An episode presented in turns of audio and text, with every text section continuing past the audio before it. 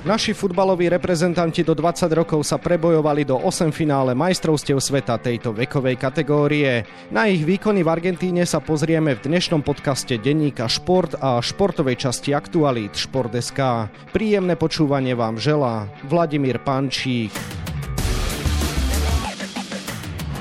Slováci postúpili ako jeden zo štyroch najlepších tímov z tretích miest. Po víťazstve nad Fidži 4-0 totiž prehrali s Ekvádorom 1-2 a z USA 0-2. Tri body im však stačili na prienik medzi najlepšiu šestnáctku.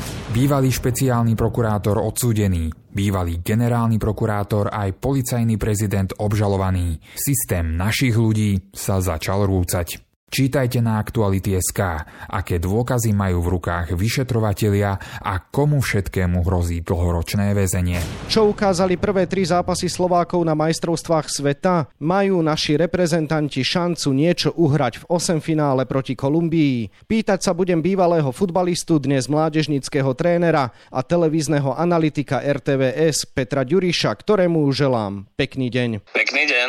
Peter, aké sú teda v tebe pocity po tom, čo naši chlapci chlapci spečatili postup medzi 16 najlepších tímov turnaja v Argentíne. Tak samozrejme tie pocity sú vždy, keď Slovensko niekde postupuje alebo sa dostáva na šampionát alebo zo skupiny, tak sú veľmi dobré, pretože som nielen teda nejaký expert, ale myslím si, že hlavne fanošik slovenského futbalu a ja si myslím, že je to úžasné, že sme sa dostali ďalej. Treba si dať ale okuliare dole veľmi rýchlo, pretože sme sa tam dostali nie našimi výsledkami, ale v podstate turnaj má nejaký spôsob, postupujúci sú jasne daní, no a my sme boli odkázaní na pomoc druhých, takže s takou v podstate e, rezervou to aj berem a skutočne ten prvý polčas s Američanmi jednoducho ma posadil na zem a ja si myslím, že žiaden futbalový fanošik na Slovensku nechce vidieť strach, nechce vidieť stres, nechce vidieť hráčov sa schovávať. Chceme vidieť náš tým, myslím si osobne, že aj proti tým najlepším na svete v tej kategórii kategórii trošku vyššie, vo vyššom postavení, vo väčšom tlaku na loptu, najmä na našej polovici.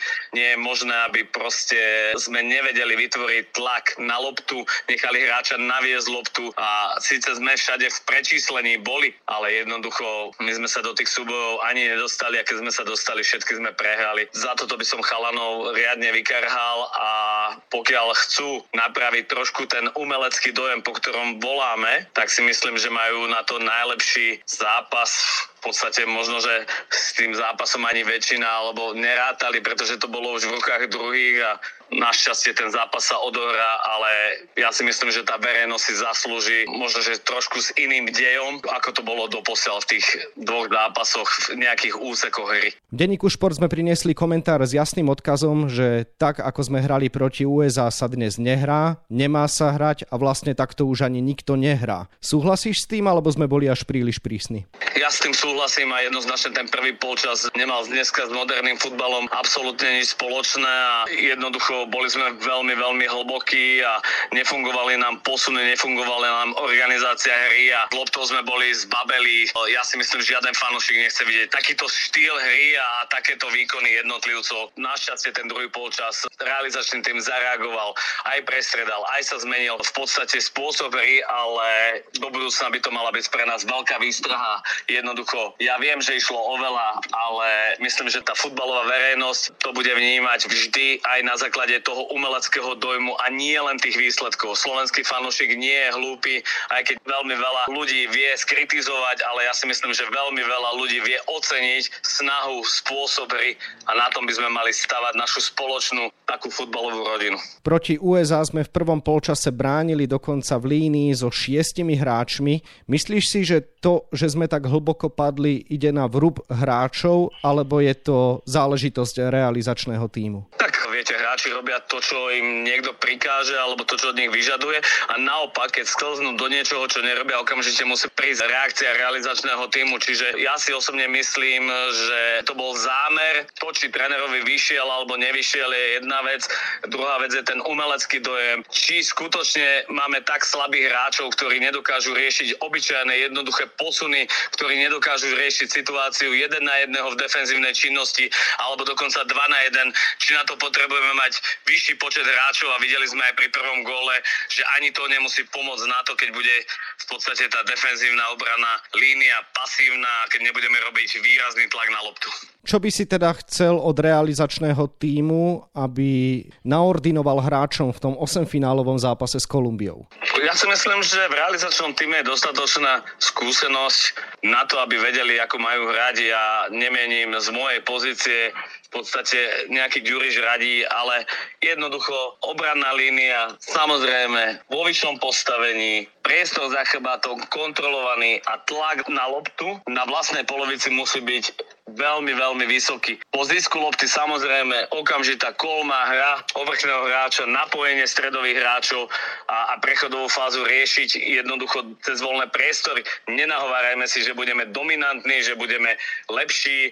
Nie. Na tento zápas, ak chceme úspeť, musí byť správna stratégia a chalani musia podať životné výkony. Ale ja si myslím, že futbal je o takýchto zápasoch a preto slabší dokážu poraziť tých lepších proti Fidži, keď Slovensko vyhralo 4-0, si hráčov a celkovo výkon nášho týmu hodnotil veľmi pozitívne a povedal si, že v porovnaní s domácim európskym šampionátom do 19 rokov sme urobili značný progres, pretože tento turnaj sme v podstate pretrpeli v defenzívnom bloku, ale zásluhou nejakého odhodlania a veľkej snahy sme si predsa len vybojovali postup do Argentíny. Položím ti teda tú istú otázku znova. Stále si myslíš, že sme v porovnaní s vlaňajšími majstrovstvami Európy na Slovensku urobili progres? Áno, som o tom presvedčený, že hráči za rok sa zdvihli veľmi vysoko individuálnou kvalitou a som o tom presvedčený, nezmení na tom ani tieto dva zápasy, ktoré sme výsledkovo nezvládli, ani herne treba povedať.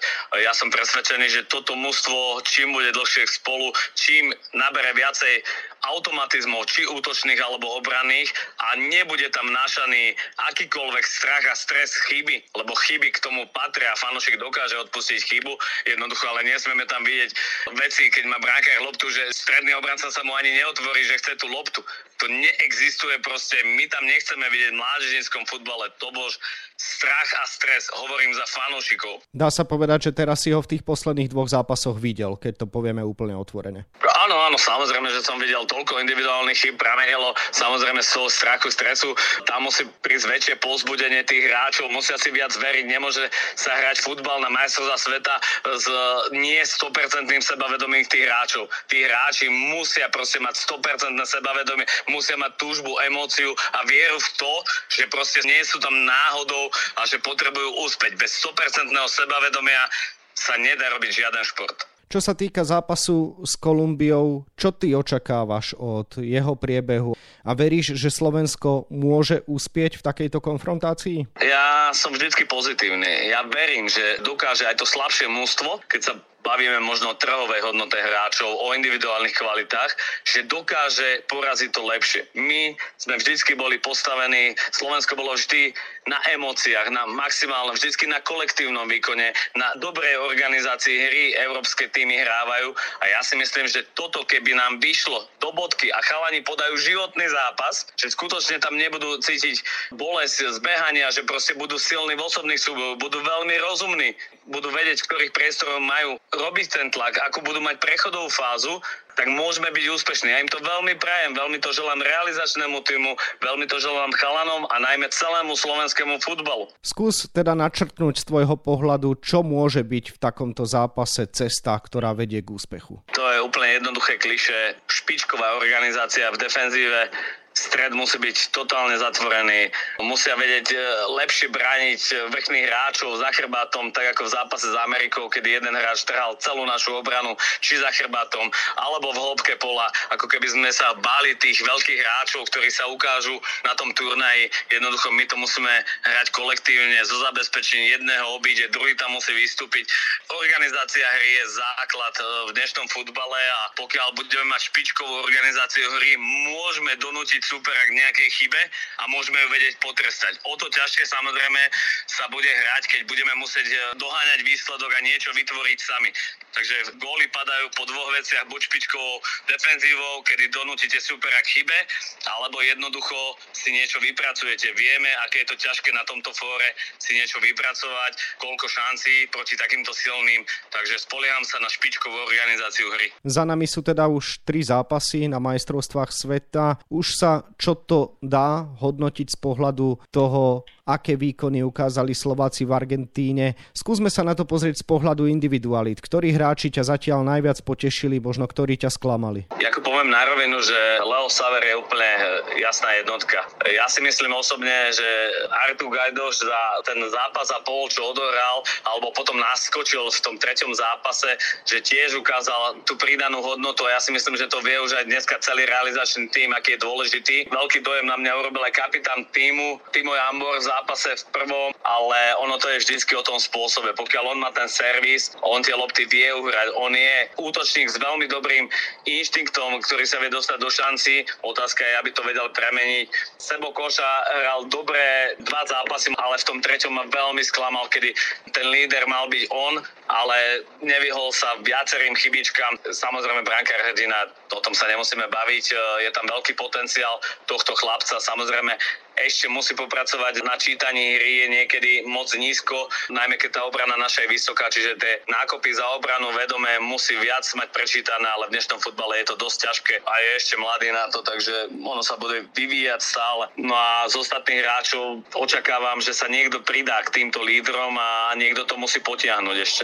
Chýbajú mi tí lídry takí, skutočne je to dosť málo, aby Leo Saver ako jediný hráč bol líder. Je to paradox, ale za lídra týmu si označil toho najmladšieho hráča spomedzi našej výpravy. Leo Sauer má iba 17 rokov a je dokonca absolútny nováčik v reprezentácii do 20 rokov. Takže čo mu pripisuješ? tú jeho vysokú úroveň už v tomto veku, ako vidíš jeho budúcnosť a čo mu pripisuješ aj to, že sa okamžite stal tým lídrom, čo vôbec nebýva jednoduché. U neho pracuje hlava jednoznačne, on je dneska nepokázený strachom, stresom. Je veľká vec, že realizačný tým na čele s trénerom ho vybrali a dali mu tú možnosť a on im to vracia. Na ňom absolútne nevidím, že by mal strach a stres niečoho, že by pokazil. Čiže má veľkú budúcnosť, je silný v situáciách 1 na 1, 1 na 2 a je tam vidieť na ňom e, skutočne, že ten potenciál má obrovský a pokiaľ to bude mať upratané v hlave, čo som presvedčený, že áno, tak do budúcna sa nemusíme báť, že budeme mať top hráča v A tým.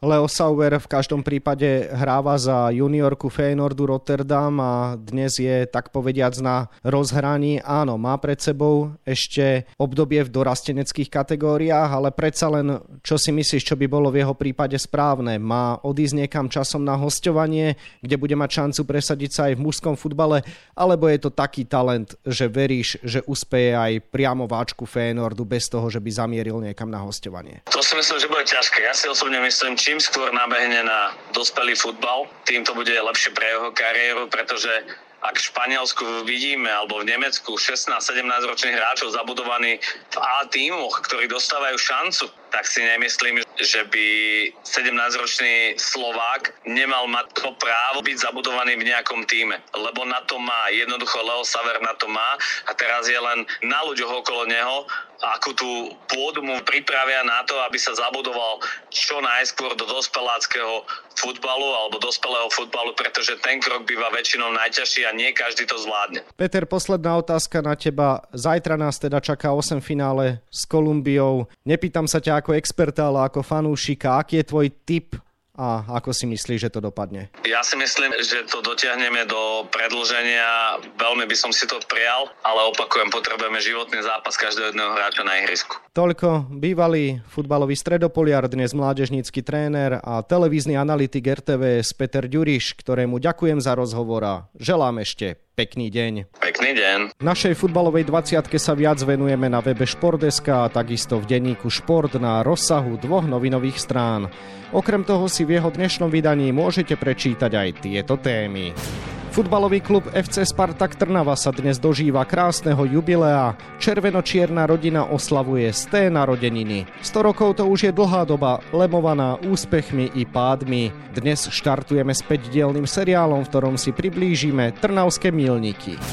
Náš futbalový reprezentant Lukáš Haraslin má za sebou výnimočný týždeň. Na jeho začiatku mu manželka Nikol porodila dcerku Teu, o deň neskôr získal so Spartou vytúžený majstrovský titul, no a do koloritu oslav krásne zapadli jeho piatkové narodeniny.